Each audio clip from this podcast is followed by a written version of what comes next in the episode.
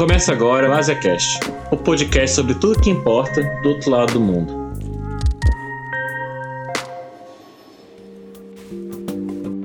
Queridos ouvintes, um prazer ter vocês aqui em mais um episódio do AsiaCast. E eu vou começar o episódio de hoje com uma pergunta. Você já ouviu falar de Timor-Leste? O Timor-Leste é um pequeno país que fica logo abaixo da Indonésia é um dos países mais jovens do mundo. Se declarou independente em 2002. E é um país que é ligado a nós, aos brasileiros, por um dado no mínimo interessante. É o único país da Ásia que tem como idioma oficial o português. Para falar um pouco desse pequeno, grande notável, convidei aqui minha amiga Marcele Trotti, que é doutoranda na Universidade de Manchester, no Reino Unido, e há mais de seis anos pesquisa Timor-Leste. Esse é o Azacast e meu nome é Thiago Matos, falando com você diretamente de Seul, na Coreia do Sul. E eu sou Daniela Mazur, representando aqui o Mídia Ásia e falo diretamente do Rio de Janeiro. Então, estou aqui com Marcelo Trotti. Muito obrigado por aceitar nosso convite, falar desse tema é, que, para mim, desde a época da, de comecei meus estudos em RI, sempre foi muito interessante, do Timor-Leste.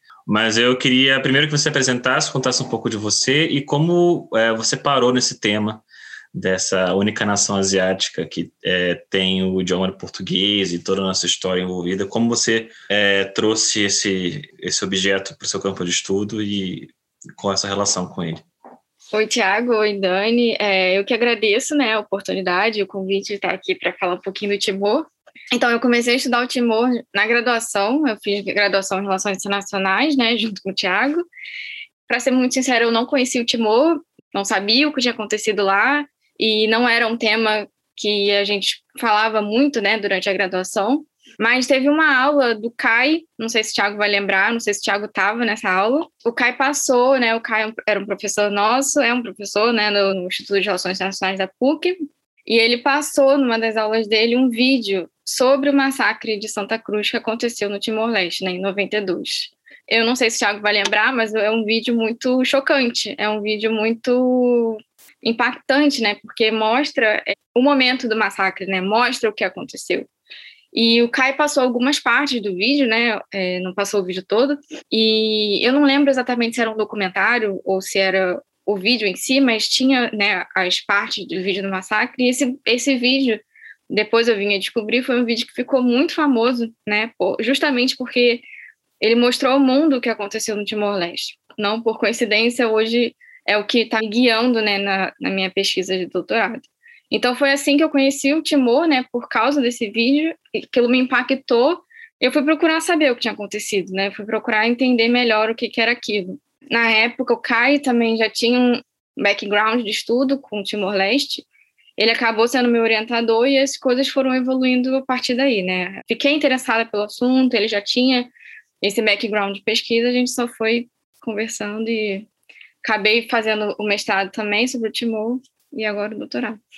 É, acabou que o objeto se abriu para você, né, durante sua perspectiva acadêmica, isso é incrível. Eu fico bastante feliz que a gente possa estar debatendo hoje sobre o Timor-Leste aqui no AsiaCast, assim, é, é muito importante. Eu agradeço também, aproveitei para fazer minha abertura aqui. E aí eu quero te perguntar um pouco mais sobre o fato que o Timor-Leste é um país que poucas pessoas sabem, que é uma nação asiática que fala português, né? tem como língua oficial o português. Aí você pode contar para a gente um pouquinho mais desse passado colonial do país e a sua relação com a língua portuguesa?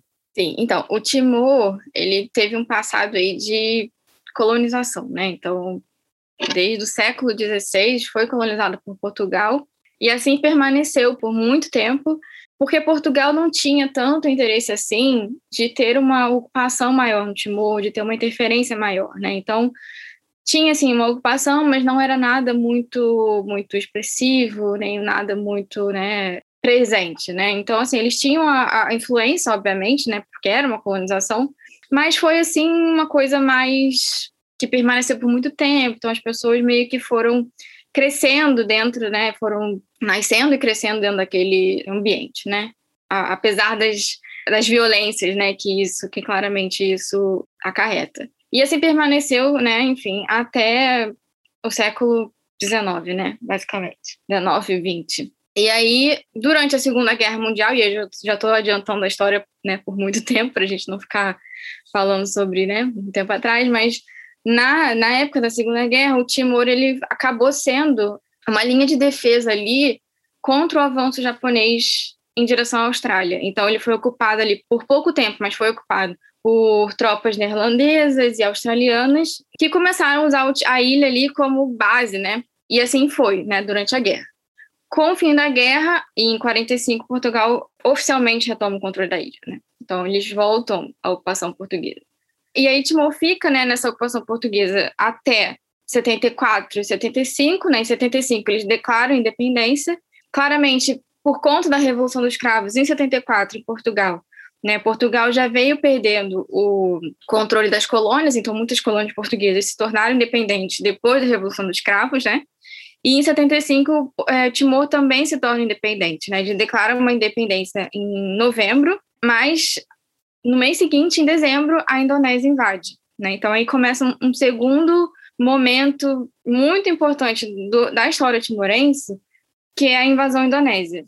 Que aí sim começa um período muito violento, um período muito traumático, e que deixou muitas marcas no Timor, né? E, e, aí sim começa a internacionalização também da questão do Timor, né? Porque até então Portugal, né, colonizava o Timor, existia uma discussão na ONU sobre o Timor, mas nada muito expressivo em relação à questão da independência, nem nada muito expressivo em relação ao que acontecia dentro do Timor. Inclusive essa coisa de a gente não conhecer o Timor, isso vem desde sempre, porque sempre foi um país né, muito longe de tudo, muito fechado, e ninguém sabia exatamente o que acontecia lá dentro. Né? Então, com a invasão indonésia, né, a pauta ganhou importância no cenário internacional, e é a partir daí que a gente vai conhecer mais sobre o Timor.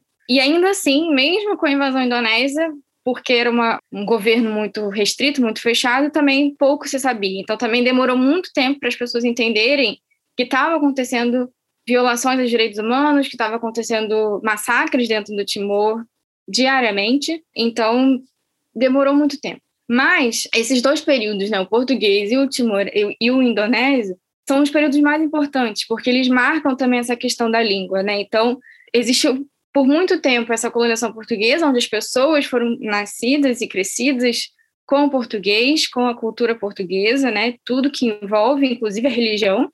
E esse período da Indonésia, onde as pessoas também cresceram, nasceram, cresceram e foram acostumadas nessa cultura, né? Foram acostumadas com a nova língua, que era o Bahasa.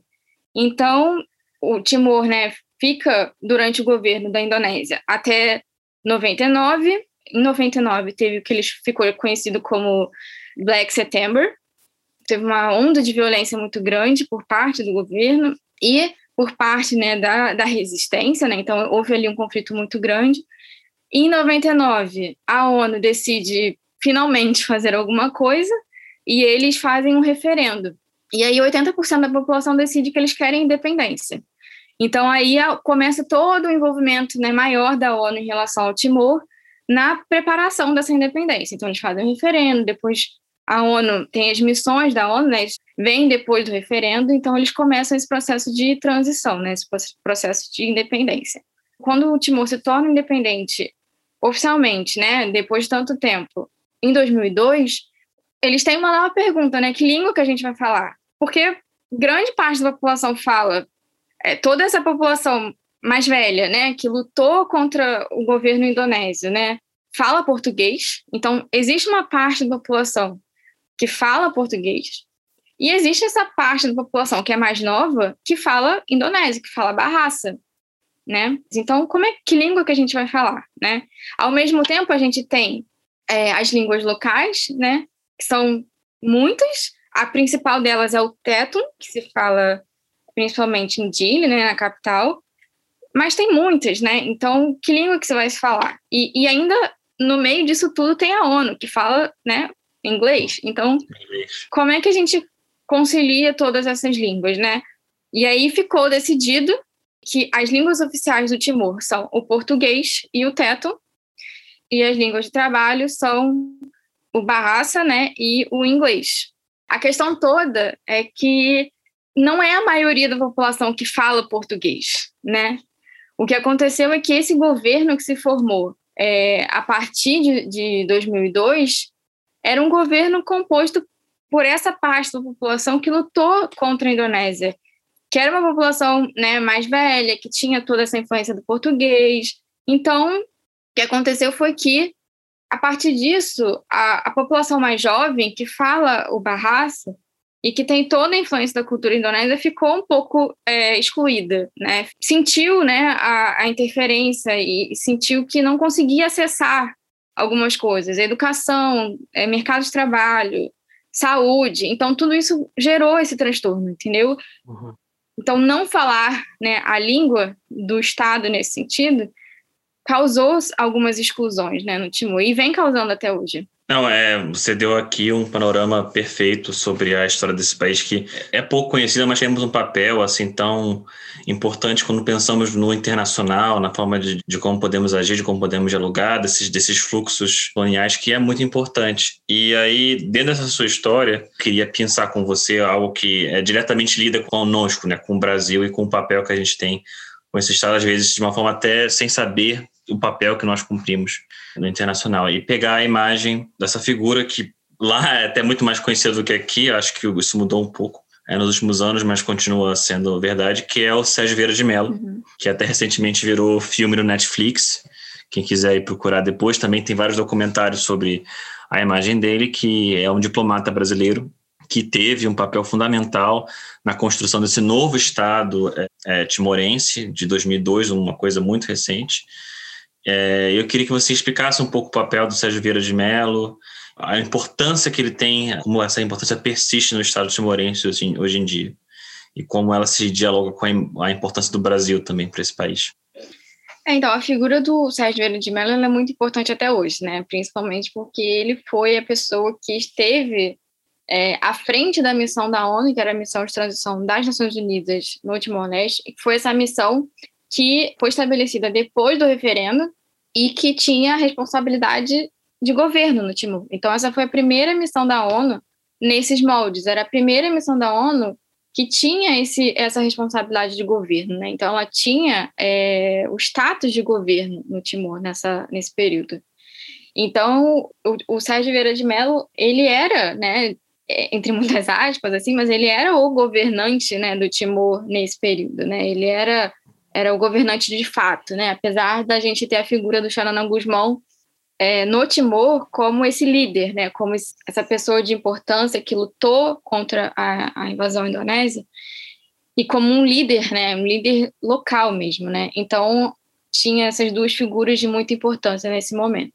Mas o Sérgio Vieira de Mello, ele era, como eu disse, né? Ele era o governante de fato. Então todas as decisões foram tomadas né, na medida em que ele tinha essa responsabilidade com a missão da ONU. Um poder quase imperial, assim. É acho que uma coisa mais bizarra é isso. Ele, apesar de ser uma grande uma grande figura e assim essa nessa narrativa de herói, mas a forma como ele tinha poder no Timor até onde eu sei era muito essa de ele poder basicamente criar um Estado chancelado pela ONU. É, basicamente essa missão da ONU é muito importante justamente por causa disso, né? E ela é um marco na história, né, da ONU justamente por causa disso, porque ela foi a primeira missão onde a ONU tinha esse poder todo, porque a gente estava acostumado até então com as missões capítulo 7, e apesar dela ser também uma missão de capítulo 7, né, onde eles têm poder de força, Além disso, eles tinham poder de governo, né? Então era uma missão muito importante. Eles tinham poder, como se disse, né? Quase que imperial naquele momento.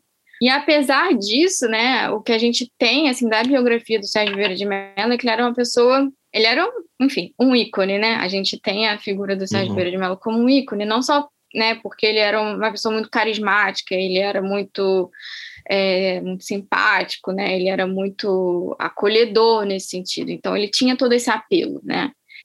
E o que a gente tem na biografia dele, nos filmes e nos documentários, é que apesar né, de todo esse poder que ele tinha, ele sempre procurou tentar ali uma integração né, com o governo local, né, com as pessoas, né, tentou entender ao máximo que ele pôde. Né. Isso a gente está falando no campo é, individual, né? Claro que se a gente for olhar uhum. pelo campo mais geral, assim, é claro que isso não infelizmente isso não não tira todos os problemas que houve, né? Mas assim, no campo individual, é, o que a gente tem né, da história é que ele tentou né, essa integração, que ele era essa pessoa muito aberta. E isso fez com que, né, hoje em dia, a figura dele é muito lembrada, né, muito ainda é muito importante, né? Por exemplo, em Timor eles criaram um prêmio, chama Prêmio dos Direitos Humanos Sérgio Vieira de Mello, né? Que é destinado justamente a reconhecer e destacar a atividade dos cidadãos timorenses ou estrangeiros, né?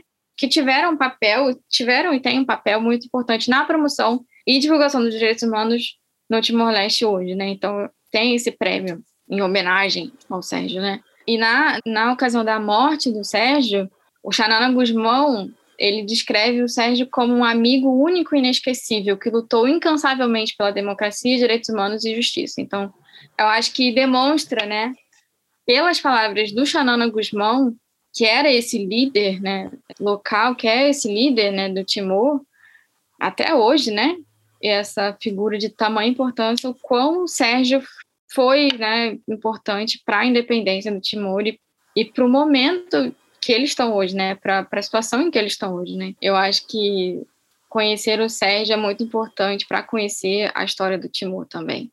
E quem quiser pode ler também, tem uma, a biografia do Sérgio, O Homem que Queria Salvar o Mundo, da Samantha Power também. É muito interessante, é muito, muito boa, né? Então, tem o filme no Netflix, né? A gente sabe. Tem um documentário no Netflix também, que não é o filme, não é o fi filme do Vale. Eu acho o documentário muito melhor que o, Sim, que o filme. O, o filme é, eles quiseram forçar aquele romance dela, dele com a Argentina, como se fosse uma coisa. É. Enfim, vejam o documentário, mas vejam o filme é, também. Vejam mas... os dois, porque assim, o filme é muito interessante, né? Tem as suas. É, é mais romantizado, né? Então tem essa aquela coisa de você ver ali o romance dele com a Carolina, etc. Mas o documentário ele é muito mais tá, traz muito mais detalhes, né, de quem Sim. ele realmente era, né, de, de, detalhes da vida dele, detalhes da trajetória dele dentro da ONU, né. Então acho que isso é importante também. E tem essa biografia da Samantha Sim. Power também que é interessantíssima, é muito Infelizmente, uma figura que tinha que ser mais conhecida, deveria ser mais conhecida, mesmo que para ser criticada, mas acho que não chega tanto assim a todo mundo, a não ser a gente que é meio nerd, assim, essas coisas. É verdade. Não, e acabou que, no final das contas, se tornou uma figura que é icônica na história do país, assim, e a gente acaba falando um pouco para além desse filme do Netflix e, e para algumas bibliografias, né? Então, é biografias, desculpa então, é, é importante mesmo que a gente reconheça o lugar dessas figuras públicas né, brasileiras e seus efeitos e feitos fora do Brasil. Assim. Então, eu acho que é realmente importante para todo mundo, assim, não só para as pessoas interessadas em entender mais sobre o Timor-Leste. Né? Mas, assim, dando continuidade assim nesse lugar da, da figura é, representativa do Sérgio, uma coisa importante, além desse lugar dele, é como ele gerou projetos de cooperação que foram muito pioneiros, né, entre o Brasil e o Timor-Leste, por mais que alguns sejam até controversos, né. Então, queria saber um pouco mais de você dessa relação entre os dois países e um pouquinho mais também sobre essas cooperações que existiram, né, e o que, que elas representaram para ambos os países. É, então, o Brasil ele já vem nessa questão da cooperação sul-sul desde a década de 70, né? Então, desde a década de 70 que a gente já vê o início dessa, dessa vontade, né, de desse posicionamento da cooperação sul-sul. E o Timor-Leste veio também nesse barco, né? Ele veio também nessa leva dessa cooperação sul-sul, dessa aproximação com os países do sul. E na, na década de 70, com, com, a, com o posicionamento do Brasil, né? Um posicionamento mais voltado né, para o pragmatismo responsável, veio toda essa questão de quando, na verdade, quando o Timor né, foi invadido pela Indonésia em 75, então o Brasil adotou meio que essa postura de vamos continuar cooperando com os países asiáticos, então o Brasil chegou a mandar uma, uma missão no contexto da ASEAN, eu acho, na década de 80, se eu não me engano, mas ao mesmo tempo tinha essa questão do vamos ver a evolução da situação, né? Então tinha essa questão de vamos continuar cooperando, mas sabemos que é um país que está passando por uma situação muito complicada no momento, então vamos procurar não afetar as boas relações com a Indonésia, né? Realmente é um pragma, era um pragmatismo responsável, né? Vamos ver como é que a situação vai evoluir, né?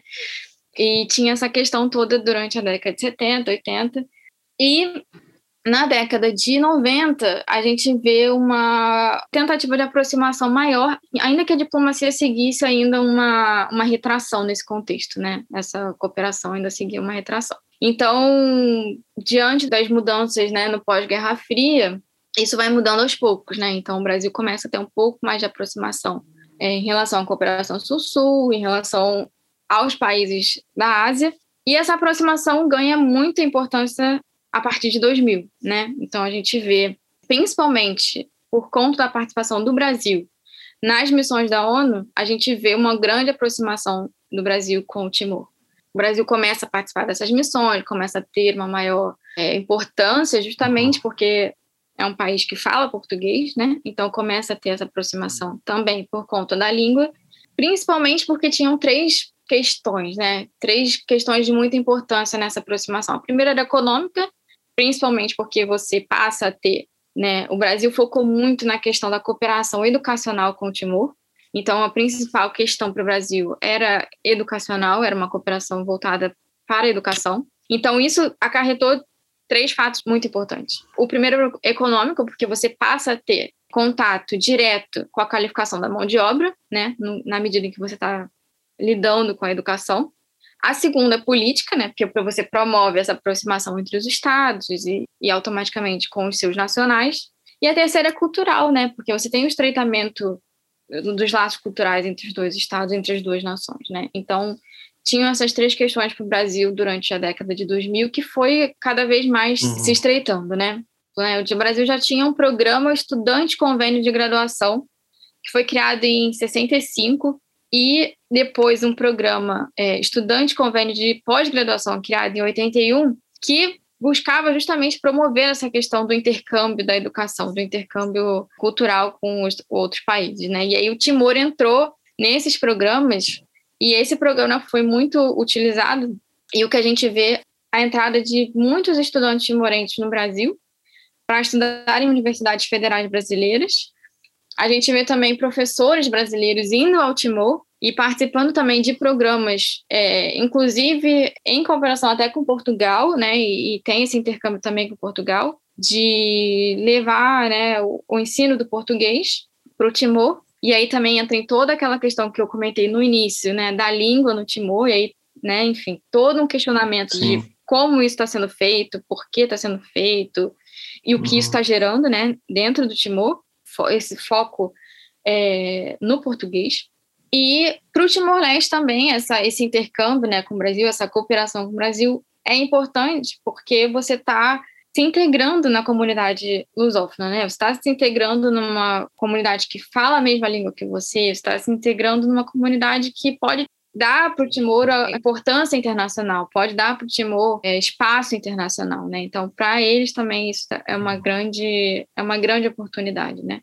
Lembrando que o processo de state building, né, e nation building não acabou, né? Então, isso ainda é um processo. Esse intercâmbio com o português, o estudo do português faz parte desse processo de state building, nation building. Então, assim, ainda é muito importante para eles, né? Ainda que, como eu disse, existe todo um questionamento, né, de como isso está sendo feito e o que, que isso está levando para as pessoas, né, no Timor. Até ser um, um instrumento que tiraria ele do contexto asiático, assim por assim, para afastar da Indonésia e puxar ele para um contexto mais ocidental, europeu. Então, eu acho que tem um pouco essa controvérsia de o Brasil usar o português para se alavancar internacionalmente nas missões internacionais, em cooperação, por ter essa questão do português, mas talvez não necessariamente ser a coisa mais benéfica ao próprio Timor, né? Você insistir com a língua portuguesa e como isso é utilizado. Acho que eu entendo aí um, um conflito. É, na minha dissertação de mestrado, eu falei um pouco sobre essa questão da língua, né? É, eu foquei na língua e como que essa decisão de qual língua falar também é uma questão de, de memória, né? Uma política de memória. Porque na medida em que você fala, olha, vamos falar português a partir de agora, e português é a língua oficial do, do Estado, você acaba né, como a gente vê acontecendo, excluindo parte da população que não fala português, né? Então você tá, é uma política de memória também, porque o que eu vi nos discursos, né, principalmente dos líderes timorenses, era isso, a gente não pode falar o barraça, porque o barraça é a língua do uhum. trauma, é a língua da é. violência. E você prefere escolher o trauma português porque é o, você evoca ele como o trauma, o trauma bom, por assim Exatamente, dizer. Exatamente, existe toda essa questão, né? Como o caso de Taiwan, por exemplo, que tem uma memória afetiva muito melhor com a dominação japonesa do que assim, o tempo com a, com a China. Exatamente. Eu acho isso muito interessante também na, na questão do, do português, esse lugar de, de escolher qual a memória você vai levar dentro do contexto do Timor-Leste. E acho que a gente tem responsabilidade em, é, em, entender o que nós estamos fazendo, promovendo a língua portuguesa dentro do, do Timor-Leste e, e, o quanto isso é uma decisão deles ou não. Né? Acho que nós temos espaço para contribuir nessa discussão de alguma forma. Com certeza. Você falou de como o Timor-Leste está nesse processo de state building e começado pela ONU há não tanto tempo atrás, mas apesar de você, como você apontou, ser um processo incompleto, muitas vezes ele ainda é usado como o caso de sucesso né, da ONU em termos de operações de paz e de construção de estados e de assim, quando você pergunta para que, que a ONU serve, o Timor-Leste é quase inescapável como um caso. E aí eu queria é, ouvir de você. Você concorda com essa utilização do caso Timor-Leste? Você acha que é justificável a intervenção que aconteceu da ONU lá? Eu sei que é uma pergunta muito difícil, não tem sim ou não, mas qual é a avaliação que você entende dessa operação da ONU no Timor-Leste? A gente tem que analisar a questão de diferentes pontos de vista, né? Acho que se a gente olhar a questão sob o ponto de vista da ONU, eu acho que teve muitas coisas que foram que a ONU conseguiu fazer, foram bem sucedidas né, nesse sentido. Então, se a gente pensar que em 99 a ONU estava saindo de um período que teve Kosovo, Ruanda, né, em 94, e toda aquela questão que aconteceu em Ruanda, da, da ONU ter falhado, né, em relação ao genocídio e toda a mídia, né, caindo em cima e falando mal e ah, a ONU falhou, a ONU não serve para nada, etc, etc. Então a ONU vai para o Timor com essa esperança de não, agora a gente vai fazer certo, né? Então agora a gente vai fazer. Então, quando teve o massacre de Santa Cruz em 92, vou dar um passo atrás para explicar o que aconteceu em 92. Em 92, teve um massacre no cemitério de Santa Cruz, em Dili, que começou com uma procissão, né, por conta do falecimento de um estudante. Naturalmente, a procissão se tornou um protesto contra o governo, né, contra o governo indonésio. Um protesto pacífico, mas foi um protesto muito grande, né? Naquele momento a situação estava bem complicada. E durante o protesto, o exército indonésio invadiu o cemitério e simplesmente começou a matar todo mundo, né? Então, alguns jornalistas internacionais estavam já nesse já estavam nesse evento e eles acabaram filmando o massacre, né? Acabaram filmando uh, tudo o que aconteceu. Esse um desses jornalistas, o que conseguiu né, esconder a fita e tirar do país foi um jornalista britânico, chama Max Stoll, o nome dele. E ele conseguiu, depois que ele, ele, foi, ele chegou a ser preso, mas ele conseguiu esconder, ele enterrou a fita e depois ele conseguiu lá pegar a fita e tirar a fita do país. E aí aquilo caiu na mídia e todo mundo viu o que aconteceu. Inclusive foi esse vídeo que eu comentei no início, que foi o vídeo que eu vi né, no, na aula esse vídeo se tornou público e todo mundo, isso gerou manifestações de solidariedade no mundo inteiro, né? Principalmente em Portugal. A partir desse momento, o mundo sabia o que estava acontecendo, né? Todo mundo sabia que existiam violações de direitos humanos acontecendo no Timor-Leste diariamente, né? Então, a ONU começou então a ter uma maior preocupação sobre o que estava acontecendo. Começou então, o assunto ganhou pauta nas reuniões do Conselho de Segurança que não tinha antes, né? Então, ganhou muito mais importância dentro do, da organização. Então, o que aconteceu foi que a ONU vinha, né, de Kosovo e Ruanda, e aconteceu tudo isso, né? Então, foi um processo que durou alguns anos, não foi imediato, né? Então, aconteceu em 92, os movimentos de solidariedade começaram a aparecer no mundo inteiro, e tudo aquilo foi ganhando mais força ao longo do tempo, né? Até que em 99 teve também uma nova onda de violência e isso tudo levou essa mudança de postura mais radical da ONU, né? E essa missão, ela vem, como eu disse antes, com um diferencial. Então, ela foi a primeira missão, a transição de administração na ONU. Então, foi uma missão em que a ONU tinha pela primeira vez o poder de governo, né? A ONU tinha pela primeira vez como o Thiago mencionou, quase que um império ali dentro, né? Então, tinha todo o poder para fazer aquele Estado funcionar, né? A transformar aquele Estado, né, estava em toda naquela situação com muitos problemas, e um Estado, como a gente né, chamaria, né, Tiago, a gente falaria num Estado nos moldes ocidentais, né? Daí vem toda a questão do state building, né? Então, criação do Estado, né? E aí, isso foi o que aconteceu. Então, sobre o ponto de vista da ONU, né? E sobre o ponto de vista de que temos todo esse histórico por trás, assim, né? Teve muitas coisas que deram certo no Timor se a gente pensar que hoje há uma relativa estabilidade, sim, né, no, no país, se a gente pensar que mesmo com todos os problemas e dificuldades, existe sim um governo que funciona, existe sim uma sociedade que, apesar de ainda estar passando por muitos problemas econômicos, sociais, ainda consegue ter uma relativa estabilidade. Ainda que no processo de, de formação, né, de consolidação dessa, dessa nova democracia, né, vamos dizer, apresenta sim uma relativa estabilidade. Sob esse ponto de vista, a gente pode dizer que teve muitos sucessos né, nessa missão. Por outro lado, se a gente olhar nos pormenores do que aconteceu, se a gente olhar para dentro do Timor e entender como que essa missão e todas as outras subsequentes impactaram a sociedade, a gente vai ver que teve muitos problemas, né? Então, essa questão da língua foi um deles e um dos principais, né? Porque hoje muitas pessoas não conseguem acesso ao Estado por conta da língua, não conseguem acesso à educação por conta da língua, saúde. Então, assim, essa foi uma questão muito importante, né?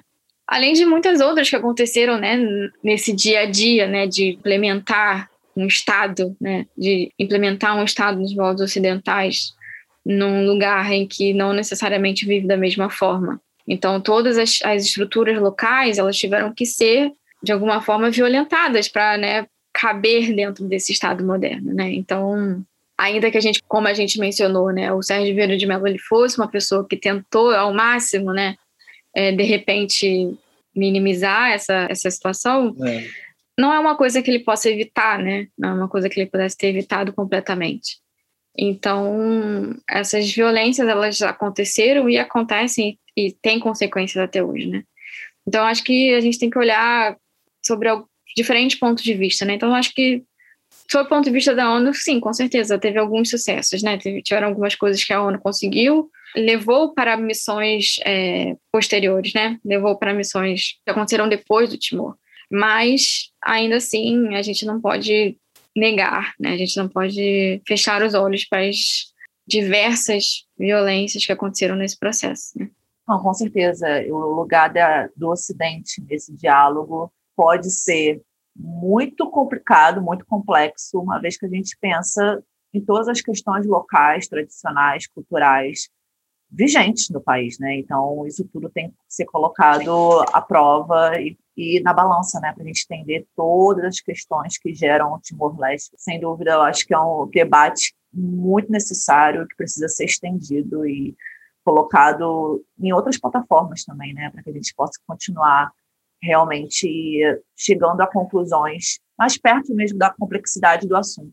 E voltando um pouco à questão da diplomacia brasileira, né, e esse potencial de diálogo, especialmente no futuro, assim, né, entre Brasil e Timor-Leste. Você acredita que é possível usar essa nossa relação com o país como uma ponte nossa com o Sudeste Asiático? Eu acho que se o passado serve de né, lição para alguma coisa, eu acho que sim, né? Eu acho que a gente vê que é, o Brasil usou no passado essa aproximação da língua, né, para ter uma maior aproximação com o Sudeste Asiático. Eu acho que foi muito benéfica, né? Eu acho que ela pode ser de novo. A gente só precisa ter uma política externa, né, e uma diplomacia um pouco mais organizada, né, para dizer o mínimo. Englobando, mais englo abrangente, abrangente né, englobando pra... também os, os parceiros não tradicionais. Para que a gente possa né, voltar a ter esse diálogo com o Sudeste Asiático. Eu acho que foi benéfico no passado, não tem por que não ser no futuro. É claro que a gente, né, enfim, em toda análise a gente tem que levar em consideração o contexto né, do que a gente está falando, e o contexto é muito diferente de 2000, né? Mas acho que não é uma coisa que o Brasil deveria excluir, né, da sua política né, externa, das suas perspectivas para o futuro, né. Com certeza, a ponte nossa com a Ásia, além de importante, é essencial hoje. Principalmente economicamente, né, se a gente for para pensar em termos mais, né. Sem dúvida. A ASEAN, apesar do, do Timor-Leste não ser oficialmente parte da ASEAN também, já é um dos nossos maiores mercados consumidores, eu fico pensando, né, o quanto o Brasil pode usar do Timor-Leste, desse elo que tem, para se aproximar ainda mais é, nesse diálogo, de até pensar assim, ele como mediador na relação entre ASEAN e Timor-Leste. Eu acho que as, as possibilidades são Não, muito e eles grandes. têm muito interesse, né? É, o Timor-Leste ainda, ainda hoje se coloca muito à disposição, né, nesse sentido, porque eles querem esse contato, eles querem essa inserção internacional por meio da língua, Sim, né? até porque a distância geograficamente é um país muito limitado em termos de, de, de visibilidade, de, de possibilidades. Só tem a Indonésia que realmente é, é esse perigo constante na, na mente de muitos governantes. É, e é um país lá. muito recente, Uhum. né? É um dos países mais novos do mundo, Sim. então, assim, ele é, precisa né, criar laços concretos internacionais, até mesmo para continuar se posicionando como uma nação independente. É, é o que eles têm feito de mais importante, né, hoje, nesse, no processo que eles estão, né, no ponto desse processo de estabilização do Estado que eles estão, né, que é essa inserção internacional e a estabilização desse espaço, né. Por eles mesmos, né? Porque antes a, a ponte internacional que eles tinham era através da colonização, assim, né? É um processo muito cruel, né? Tipo, essa uma das poucas pontes internacionais de diálogo é através da colônia. Então, É. Ainda hoje eles têm é, Dolorido, muito, né? e assim, ainda hoje eles têm muito contato com Portugal, né? Ainda tem muito, ainda existe muita cooperação com Portugal, muita mesmo. E muito ainda do diálogo que eles têm ainda é um pouco através de Portugal. Então a gente sabe, até na academia mesmo, assim, comentando um pouco da minha experiência, muitas das coisas que a gente acaba sabendo é via Portugal. Pesquisas que são feitas em Portugal. Grupos de estudo em Uhum. Portugal. Mantendo o país de refém. Então, o Brasil acaba sendo também uma instrumento de socializar o Estado de uma forma mais aberta e independente, assim, no, no sentido real da palavra. É. Com certeza. É, e para o processo assim, decolonial do país, né, do Timor-Leste, só dificulta mais, porque acaba que a pesquisa acadêmica né, acaba sendo um instrumento né, para facilitar e poder também potencializar todo esse processo. Com certeza. Marcele, muito obrigado é, pela sua contribuição por hoje. A conversa rendeu bastante. Acho que vai ser um dos maiores episódios até agora. Mas foi assim, perfeito. Muito obrigado. Volte sempre. Eu que agradeço, eu que agradeço. Nossa, foi maravilhoso, estou muito feliz, aprendi para caramba, fiquei anotando. Eu agradeço a oportunidade, espero que tenha ajudado e vejam os filmes, documentários, procurem mais sobre o Timor, né? É muito interessante. Muito obrigada, Marcelo, de verdade. O AsiaCast vai ficando mais uma vez por aqui. Sigam nossas redes em o AsiaCast no Twitter e no Instagram e contem pra gente o que mais você quer saber do outro lado do mundo. Até logo mais!